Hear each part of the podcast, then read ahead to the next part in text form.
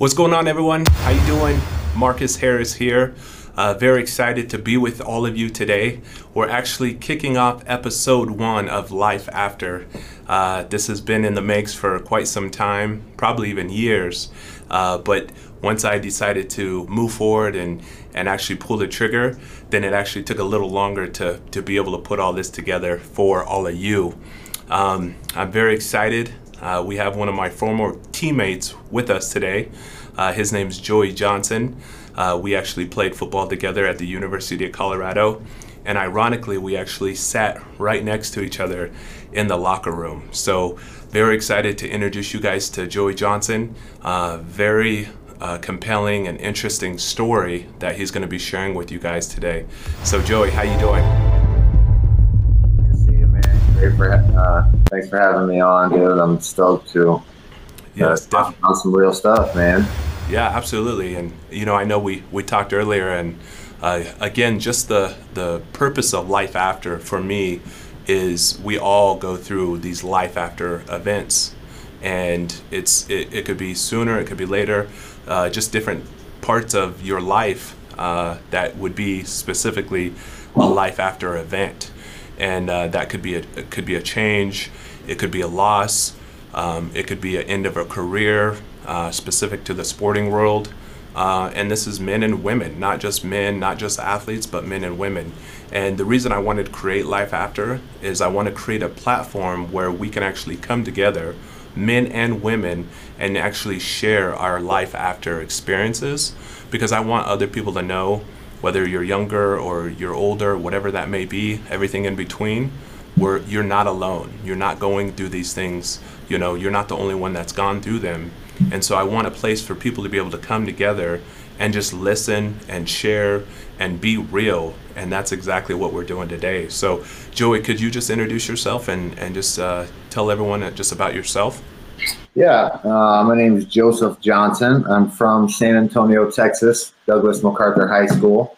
Um, got a scholarship to play at the University of Colorado. I was actually born in Colorado, and it's one of my favorite places on the planet. So uh, I was the first class of Gary Barnett, and I actually took my visit after I signed. I was kind of a late. I'd been recruited to Northwestern, where he was at and uh, uh, was going to go to Southwest Texas, but Coach John Wristen called me a couple days before the signing date and, and offered me a scholarship, and uh, jumped at it. So was excited to play in the Big 12, excited to play against Texas and Texas A&M, who hadn't really recruited me very hard, and, and uh, so yeah, that worked out, man. It was amazing. Joey, I know you are obviously a great football player. You received a full ride scholarship to University of Colorado. But I know over our time playing together, you were also a great basketball player. Did you ever uh, want to play basketball, or was that ever in your cards for you? So, basketball, I probably liked more than football. Uh, I didn't have a left hand, and I couldn't shoot free throws, but I enjoyed playing it. Um, I played my junior year in high school, freshman, sophomore, junior year, and then uh, was kind of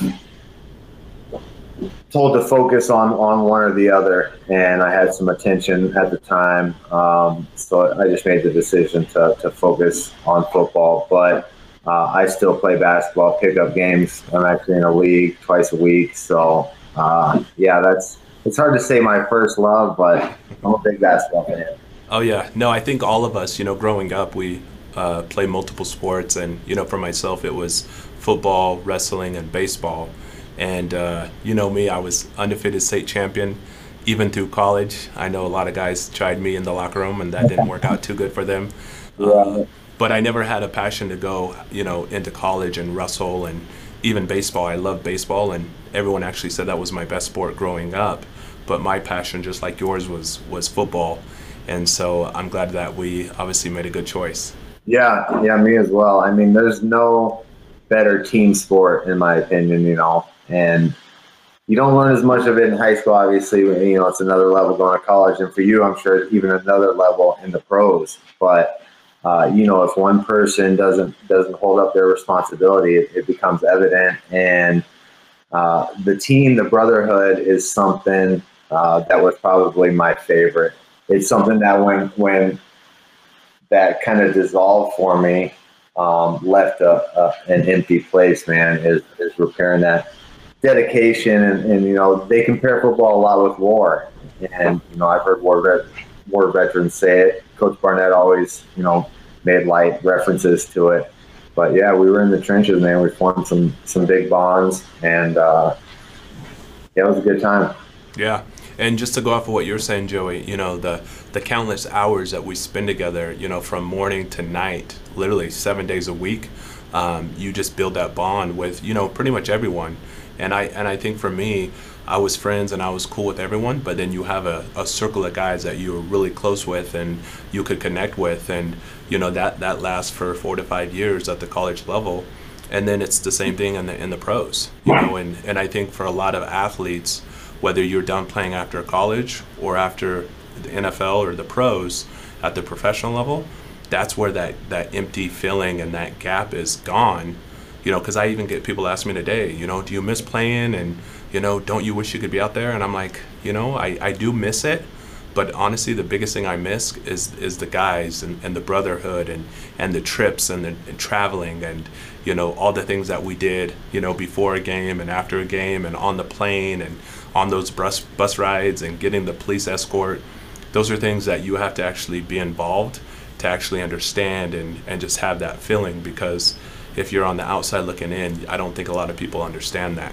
Yeah, yeah, blood, sweat, and tears. You're absolutely right, man. Special, special times.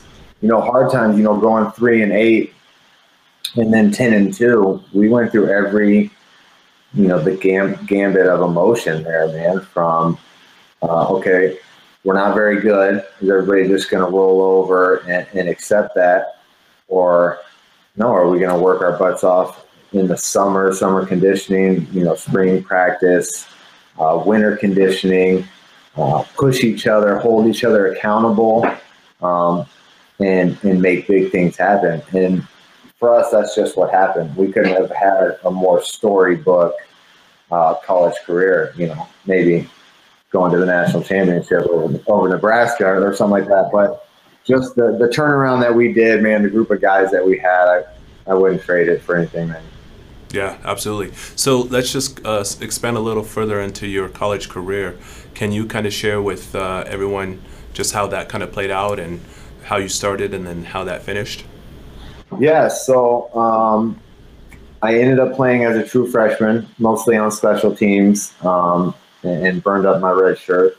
Uh, my sophomore year, I played very sparingly, um, you know, 10, 15 plays at linebacker um, was on all four special teams, and we were three and eight. We missed the ball. Um, we lost a lot of close games. We had some some talent, some potential, but uh, I wanted to transfer. You know, I you know I had a big ego and thought I should be playing. And Southwest Texas State, you know, right outside of San Antonio, um, Division One AA at the time, or Division One now. I was still in contact with the coaches. They were like, "Yeah, come on down. You'll start." Um, Coach Barnett actually didn't sign my papers to, to transfer, which ended up being the biggest blessing. Him, Coach Cabral, you know, all they could see something in me that they wanted me to stay. Uh, Barnett said, "Finish spring spring practice. If you still want to go, I'll release you then, and, and, you can leave." Ended up having a great spring. Was behind Jashon Sykes, um, but was starting like in the dime package and getting to see the field more. Uh, got a little bit stronger, put on a little bit of weight. Um, and then the, our junior year, you know, 2001, ended up going winning the Big 12 championship, going to the Fiesta Bowl.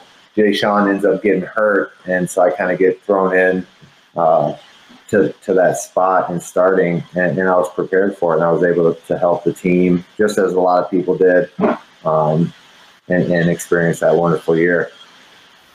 And Joey, just correct me if I'm wrong. You know, from what I hear is, you know, it's it's probably a typical scenario for the the college athlete, male or female. Uh, you go to a major uh, Division One program, obviously great players at pretty much every position. Uh, you come in as a young guy, you're probably all American, all world, all everything, because that's why you're there. And and being just young and probably immature, um, you think you should be out there and you know starting and and as we know, you have to earn that. You know, you have to be prepared. You never know when it's going to come. It could become like you said with Jashon. It came after injury. Um, obviously, guys graduate, and so you never know when that's going to happen. But would you say it's fair that as a as a young player, you need to obviously be prepared, uh, be ready for your opportunity, and obviously once you're out there, you have to take advantage of it.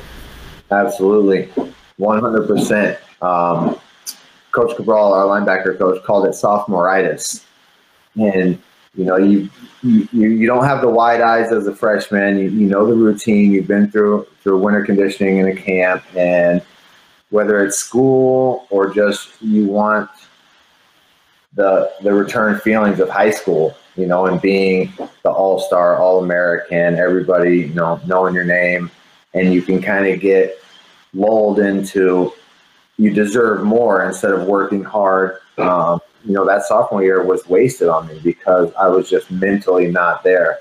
Um, my junior year, I had a you know a little bit of awakening and just worked hard in the weight room.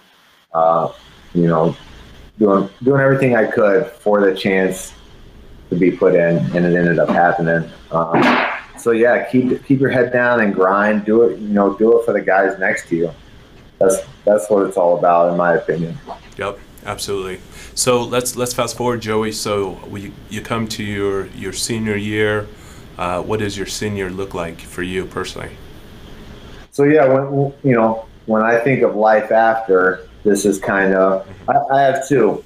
You know, life after college football, um, which which spun me out and was a hard hard deal, and then life after depression and addiction and stuff like that. The life after football. So you know, we have a great year, our junior year. Our senior year, we, we changed defenses a little. Um, we're still kind of riding that that wave. Um, and we win some games and we, and we have a good team. We end up going to the Alamo Bowl. Mm-hmm. I started having back issues, uh, Oklahoma State, like third or fourth game into the season, and had some epidural shots, you know, to, to strengthen it up. And it just was kind of a nagging injury. I ended up having surgery with three games left in the season, so I missed Nebraska, uh, missed the bowl game and then that was the end of my career. So it was a very anticlimactic uh, end, ending to football. Uh, I never really recovered. You know, I never did physical therapy. I slid into a depression, and what really happened is not being a part of the team um, and not being prepared for life after football. You know, school was was second priority to myself um, I got I got my degree, but I was always waiting for a chance at, at the big league or, or to make a living at it. You know, I can remember my family. My, I got two older brothers, and my mom, you know, talking about when I was young how I'm going to support and get support the family when I make it to the NFL. Uh, we have a big house. My mom's going to live in the basement. I'm going to take care of her. Well, all those, those dreams weren't happening so I had this burden on me. One, two, I, I lost all the accountability and responsibility of showing up to practice, you know, helping my teammates, being in the weight room. And I was just there like a lost child. So um, then I started taking some painkillers for my back. You know, it's, it's a typical thing. It's going on out there all the time. Mm-hmm. And that mental place where I was at, mixed with the the pain that I was in, created created kind of a monster. So the next 15 years, I battled with depression, drug addiction, as those those Vicodin and Percocet tumbled into heroin, methamphetamines, anything that I could do to get out of myself, to, to not deal with feelings of you know, some feelings of regret. Did I not work hard enough in the weight room? You know, could I have done more? Could I have not, you know, prevented my back injury? Um, life gave me a raw deal. All these excuses that I made um, that I couldn't deal with. So uh, you mentioned it when we were talking earlier. I've got 20 months clean and sober now. Mm-hmm. Uh, I've got my family. I've got player support. All these things that I thought were gone um, are coming back to me now, and I'm I've got some new glasses. I'm seeing the world through. Yeah, that's amazing. And Joey, I just want to thank you for sharing that. You know, because that's that's a real life after event. Um, you know, it's not sugar coated. Uh, you're obviously sharing your experience. Uh, you know, I asked a question about your senior year. Uh, like a lot of guys, injuries come into play in, in many sports. And, you know, like we talked about earlier, you have that brotherhood and you're part of the team and you're traveling and you're playing, whether you, you're a starter or, you know, special teams or whatever that may be. And because of injury, that's gone, you know, and, and for you, because of the pain and, and the back issues that you were having, you, you took these pills, these opiates, uh, to help you. But then one thing small led, led to something bigger, and then it kind of spiraled for you. Is that is that correct? Yeah, absolutely. And absolutely. so, so obviously, go ahead.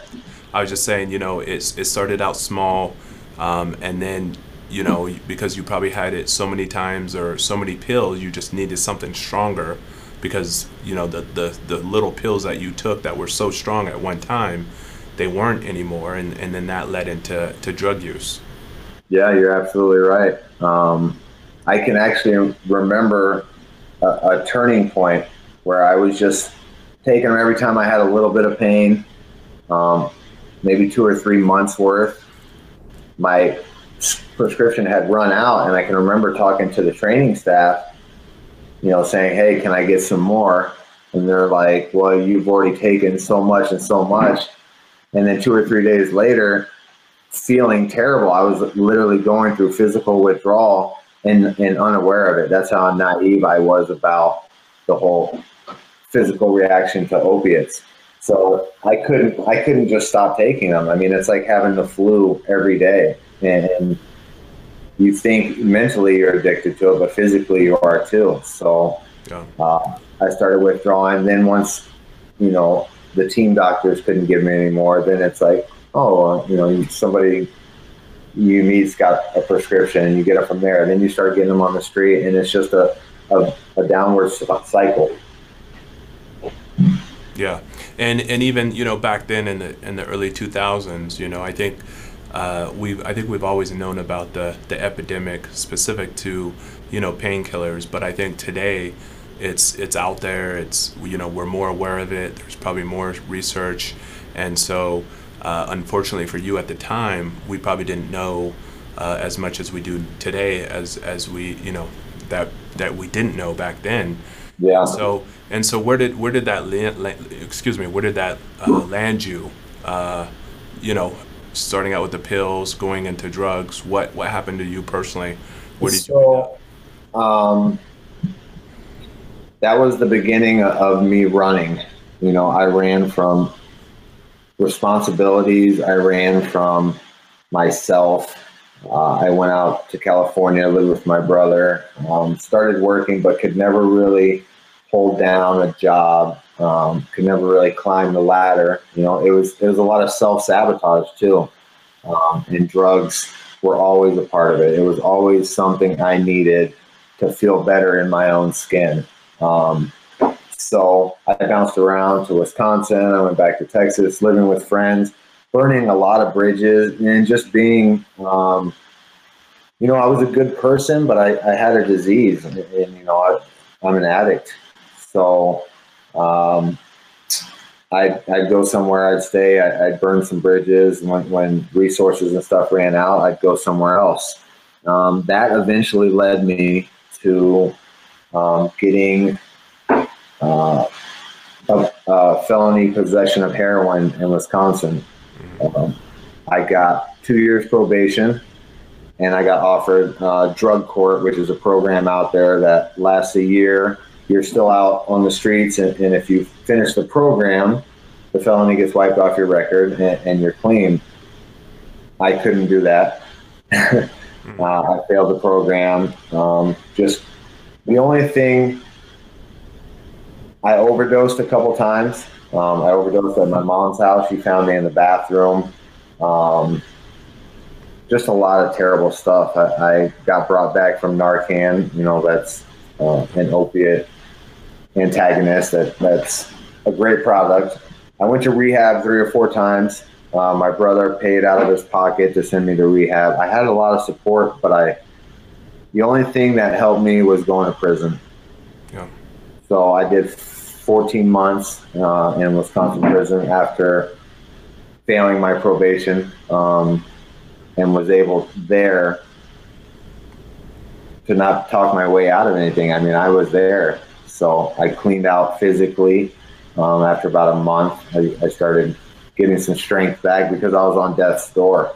Yeah. Um, I started talking to some guys like yourself, Marcus, um, coaches, players that players and, and people and friends and family that had just been waiting. You know, my brother told me he had pretty much resigned himself of, of my death.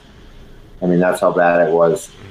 But getting locked up saved my life. So I was able to rebuild those relationships, start exercising again, um, getting spiritual. I've got a spiritual foundation now that, that carries me through any of these emotional roller coasters that I used to use drugs for. So that now it's my life after addiction and, and depression. So it's a beautiful thing, man.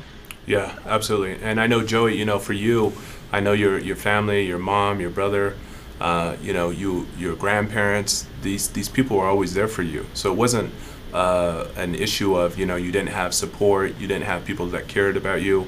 Uh, even players, I know over the years, you know, they they came and, and went just because, like you said earlier, kind of your own demise. And guys were at a point and even family members where they're like you know what? We we've done everything we can.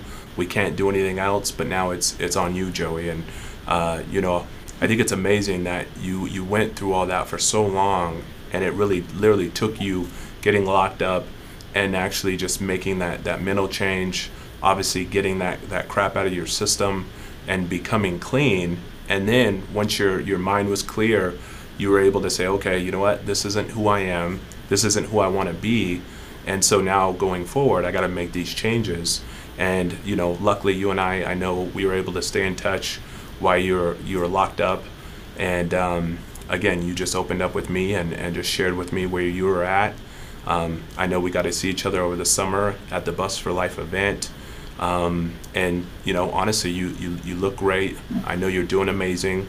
Um, it's not over. I know it's going to be a constant struggle uh, but you're doing all the right things. You have a great support system, and I'm just excited for your future. Thanks, Marcus. It means a lot, man. Uh, you said a lot of good things there. So uh, it's this is a great platform. You know, real quick, one of the things that kept me isolated was, um, you know, feeling bad about myself and, and thinking that friends and family, you know, judged me. And really, it was just all love. So um, this is a great platform, man, just to get out. You know, I held a lot of stuff in and, and isolated for a long time, and, and it's it did me didn't do me any good. So this is a great platform, man. I'm really proud of you, dude. Always have been. Um, you know, I miss going out and, and taking the field before games with you and, and beating you in, in the pooch punt contest. yeah, yeah, we did.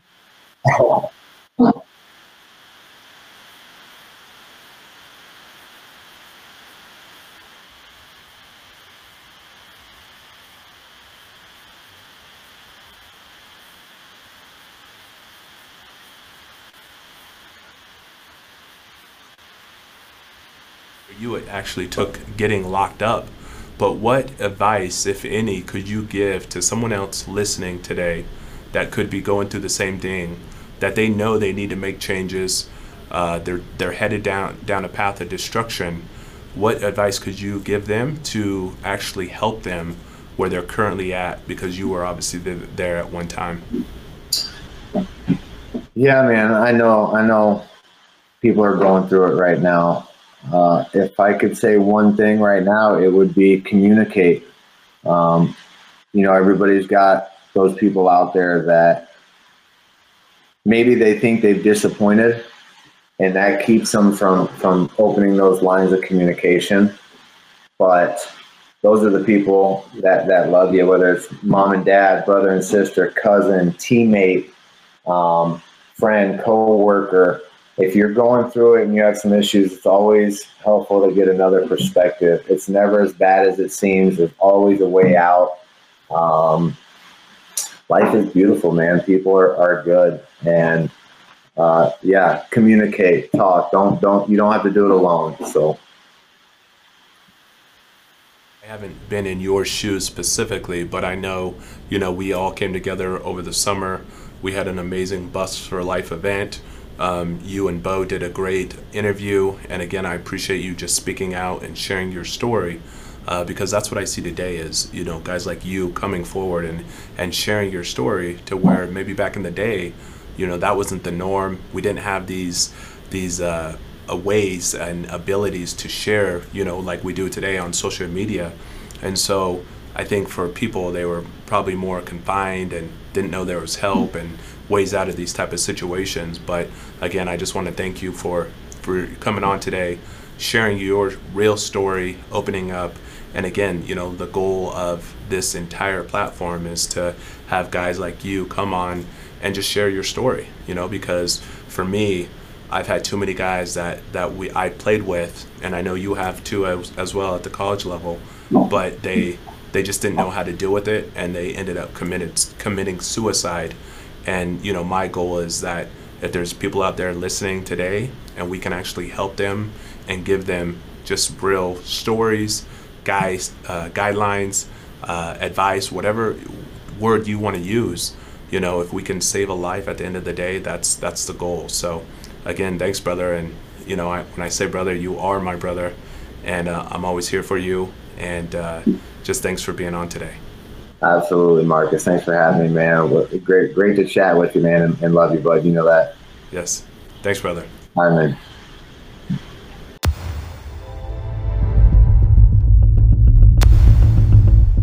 I just wanted to thank everyone for listening today.